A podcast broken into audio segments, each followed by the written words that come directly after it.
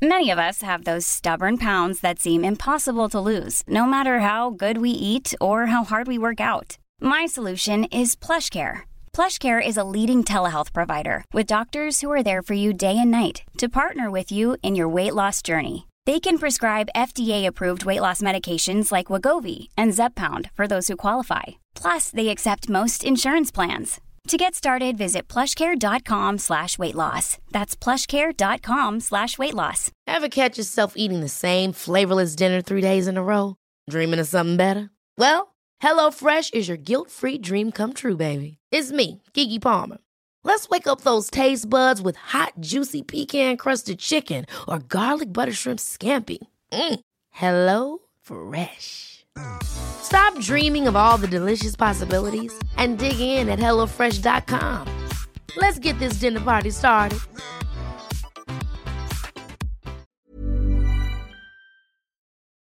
Welcome to Viral, a brand new podcast series looking at COVID 19 as it continues to affect Ireland and the international world in a growing capacity. On the advice of uh, NPHET today, uh, the St Patrick's Day Festival across the country has been cancelled.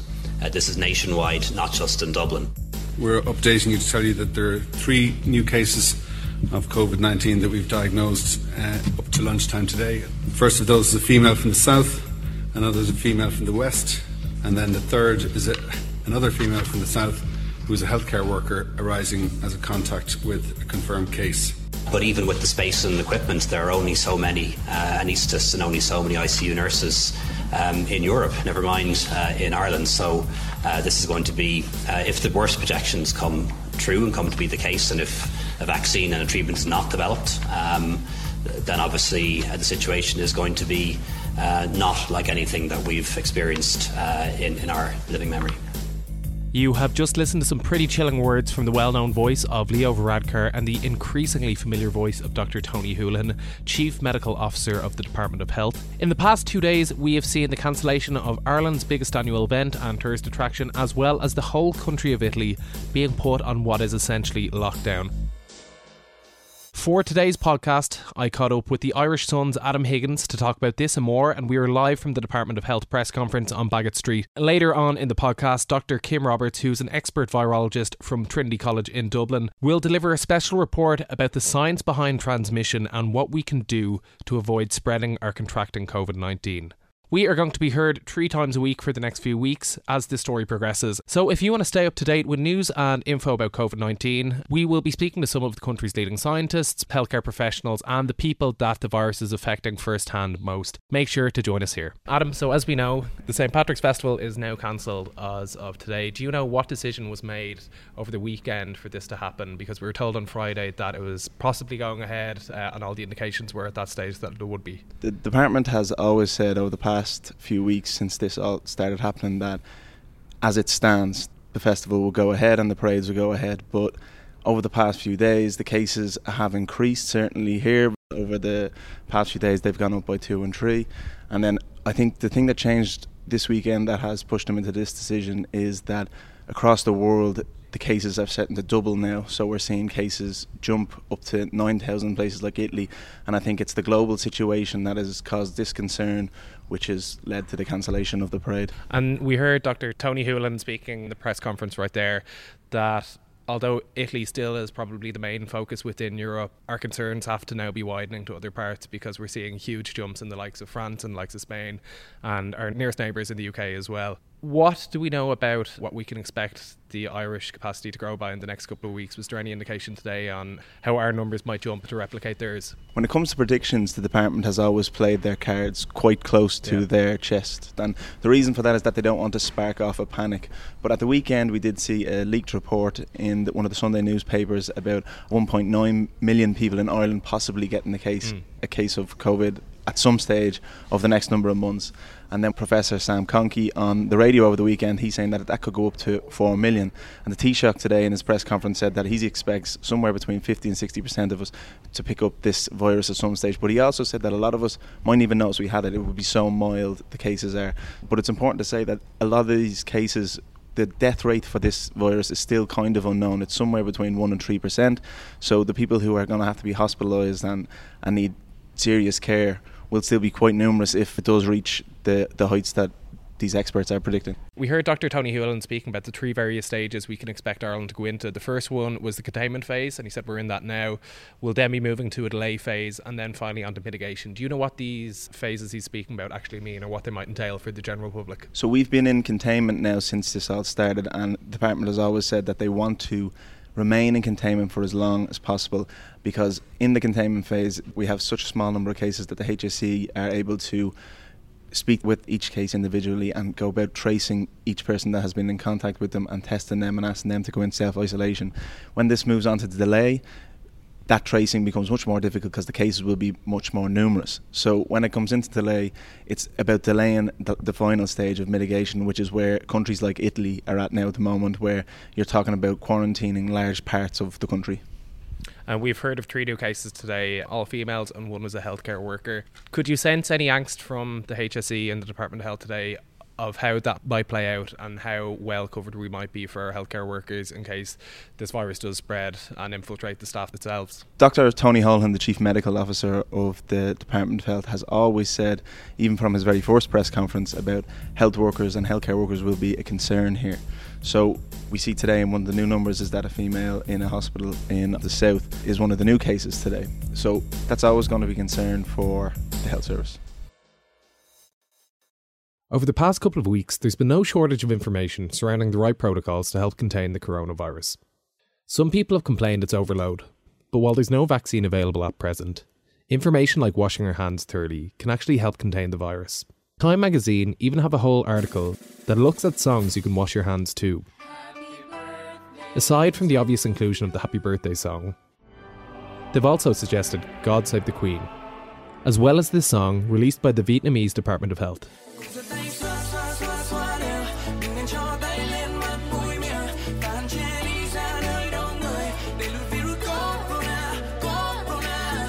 It advises listeners to be responsible if we want to keep it from exploding.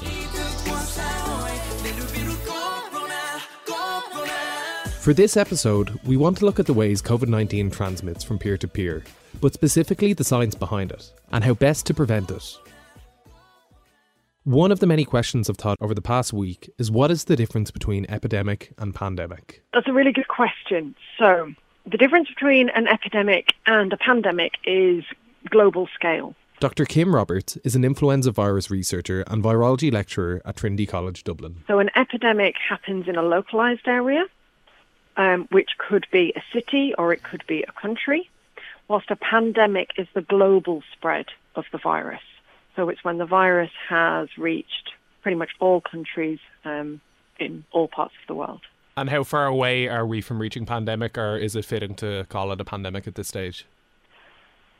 I think um, it's pretty safe to call it a pandemic at the moment. I think there's been some hesitancy to do that because the word pandemic can incite fear, and it can also suggest that we can't control the, the spread of the virus.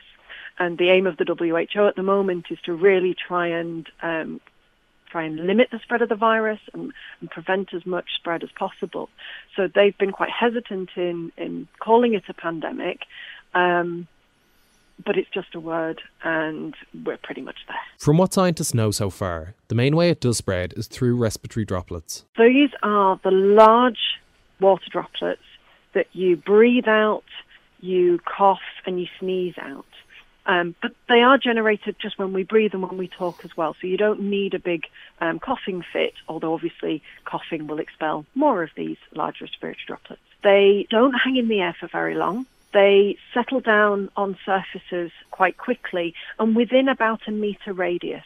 So that's why when we talk about transmission, we talk about um, close contacts, because in order to breathe in these um, these droplets or have one of these droplets land on you, you need to be within about a metre um, of the person who is infected and breathing out the virus. One of the areas scientists don't understand currently is whether or not the virus is transmitted through aerosols. Aerosols are the smaller um, droplets that we produce when we breathe and, and cough and talk, but those are droplets that stay in the air for much longer and we breathe those in more readily directly into our lungs influenza, for example, is predominantly transmitted by aerosols, whilst some of the common cold viruses, they're predominantly transmitted by respiratory droplets and by this um, contamination of your hands by touching a surface that's got these droplets landed on them. Your hands get contaminated, and then you infect yourself by um, putting your hands in your mouth, your nose, um, or your eyes. A video circulated around the internet of an Iranian health ministry press conference taking place about the coronavirus. What was notable, however, was the appearance of Iran's deputy health minister in the background, sweating profusely, rubbing his forehead, and looking downright feverish. And it came to nobody's surprise that he tested positive for the virus a couple of days later. This was an occasion where the symptoms were so glaringly obvious that the clip went viral, but the difficult thing to know about COVID 19 is that people can transmit the virus when they also have very mild symptoms. In the media, we're hearing quite a lot about people talking about asymptomatic transmission. That is when somebody doesn't show any symptoms and they're still passing on the virus. The evidence for that, for this coronavirus, is actually um, pretty weak. The number of, of people who are truly asymptomatic and not showing any symptoms passing on the virus is really, really small. But mild symptoms with this virus is the sort of symptoms that you would normally just ignore and go to work with. So they're the common cold symptoms that would make you feel a bit under the weather. Mm. Um, you might have a cough. You might have a bit of a raised temperature, but these symptoms can be quite low level in people. So they just take a bit of paracetamol and crack on with their day. In the data gathered so far, there's been some variation between the different types of coronaviruses and how they survive on surfaces. Certainly, they survive for hours. Some coronaviruses on certain surfaces, like um, plastic, for example, can survive for days, possibly a week. So there is a chance that this virus can survive for a long time on surfaces, but we don't have the data to be sure as it stands, the majority of people have to go about their daily lives as normal. What advice would you give them to try and stay as safe as possible? Because we can infect ourselves with contaminated hands, it's really important that people wash their hands regularly, minimizing touching your face, your eyes, um, your nose, your mouth with, with fingers that may be contaminated is one of the best ways to protect yourself. I think if you are in a, a vulnerable group, so a group which is at risk of having a more severe infection with this virus, those people should really consider um, risk assess themselves going out on different situations mm. and decide you know, what risks are they prepared to take and what ways of minimizing those risks. At the moment, Kim says it's really difficult to estimate how many infected people we have in this country, which is one of the biggest complications in how we try and contain it as much as possible. Testing for this virus is best when people have symptoms. So that can mean that people who have very mild symptoms but can still be shedding the virus and not being detected.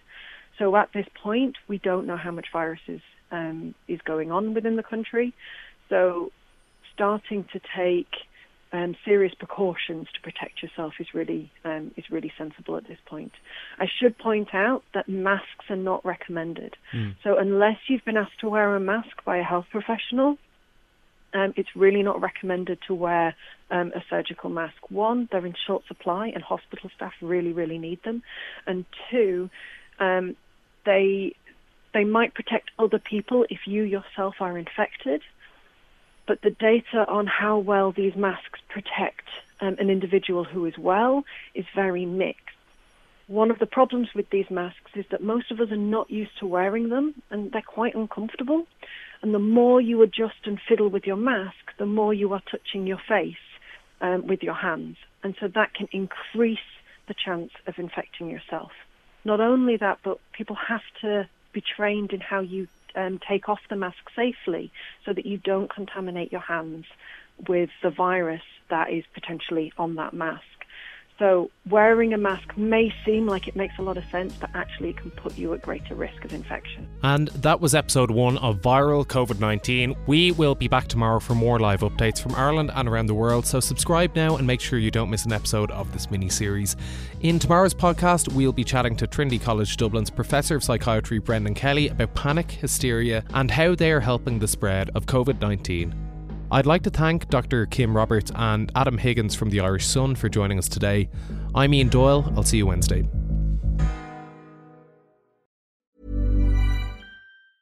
Hey, it's Paige DeSorbo from Giggly Squad. High quality fashion without the price tag? Say hello to Quince. I'm snagging high-end essentials like cozy cashmere sweaters, sleek leather jackets, fine jewelry, and so much more. With Quince being 50 to 80% less than similar brands. And they partner with factories that prioritize safe, ethical, and responsible manufacturing. I love that. Luxury quality within reach. Go to quince.com slash style to get free shipping and 365 day returns on your next order. Quince.com slash style. Ever catch yourself eating the same flavorless dinner three days in a row? Dreaming of something better? Well, HelloFresh is your guilt free dream come true, baby. It's me, Keke Palmer. Let's wake up those taste buds with hot, juicy pecan crusted chicken or garlic butter shrimp scampi. Mm. Hello? Fresh. Stop dreaming of all the delicious possibilities and dig in at HelloFresh.com. Let's get this dinner party started.